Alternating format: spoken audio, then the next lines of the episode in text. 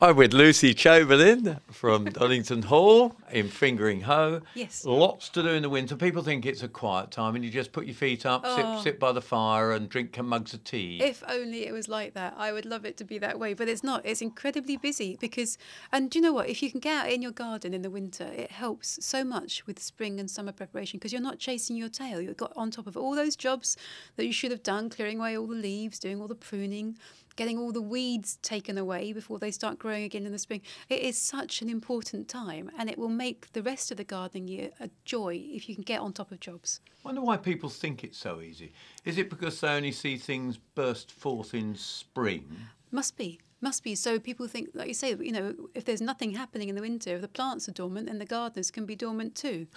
No chance at no, all. No. So, what are some of the main jobs you're getting on with up at uh, the hall? Um, I've still got the fruit trees to prune. I'm ho- hoping to do that next week. There's lots of um, apples and pears. I won't be pruning the plums or the cherries. I did that in the summer because they don't like being pruned in the winter. But that's the job for me.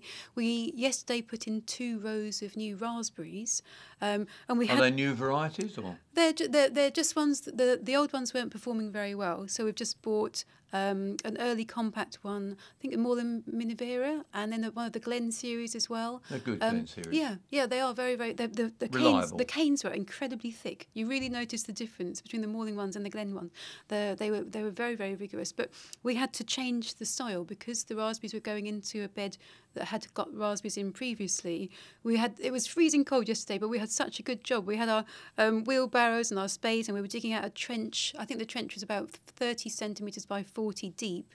Um, and then we got some well rotted manure. We've got a really good supply of manure because around the garden there's fields with horses in, so we've got loads of manure to add. And then we also dug in some mycorrhizal fungi, some root That really helps, doesn't yeah, it? just to get things going, especially as I say, when you've had old plants and then you're putting in new related plants, that, that's really important to get the roots growing really strongly. And then we mixed in soil as well and worked the whole lot into this lovely mixture. It was like making a huge big cake, just rubbing it all in. And then put the raspberries in, made sure we got the planting depth right, because if you plant them too shallowly, they dry out in the summer, and the raspberries like it might quite moist. If you plant them too deep, the roots rot off. So that was quite important to get right. And then we've firmed everything back down. I watered them in a little bit, but not too heavily because it's been quite frosty, so I didn't want to get the soil too frozen. And then we won't actually mulch until the spring. I want the whole fruit cage. We've taken all the old mulch from last year off. We've raked it all off and put it on the bonfire because we do get in a walled kitchen garden. You, it's very sheltered, but you then get a build up of pests and diseases quite Yeah, easily. I and can it's, imagine. it's been there for decades. You know, it's been there for over 150 years. The house, probably even longer. And so you do if you're not careful, a build up of all these problems. So we've raked away all the, I say, we had the straw mulch down. That's all gone. It's been on the bonfire. It's gone. So any um, eggs or larvae of things like codling moth or sawfly or anything like that, hopefully will have taken a lot of that away.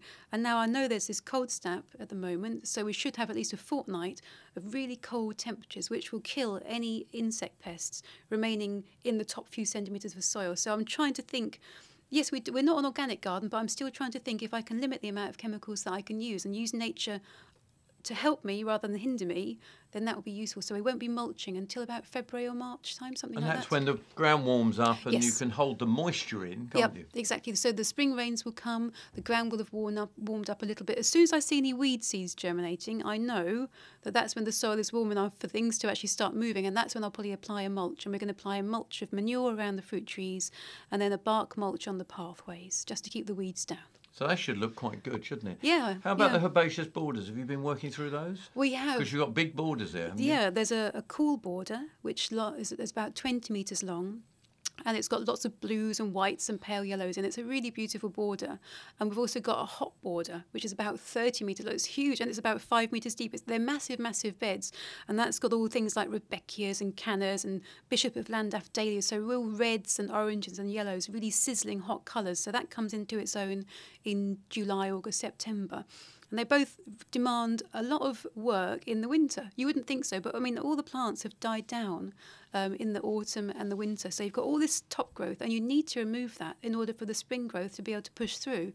Um, so we've been going on there, cutting lots of herbaceous plants back, lifting all the the dahlias and the cannas and getting them into the greenhouse ready to avoid the frosts.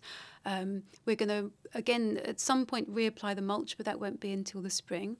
I'm going to be doing lifting and dividing of the plants because some of the phlox and the Lychnis have all got really congested. So there's there's loads of stuff to be doing, and we also run seep hoses all the way along the length of the border, snaking them in amongst the So you the put plant. those in as you go. Yes, yeah. So we've got to make sure that there's no leaks there, that the rabbits haven't nibbled through the hose, that uh, everything's working very well before we put the mulch on top.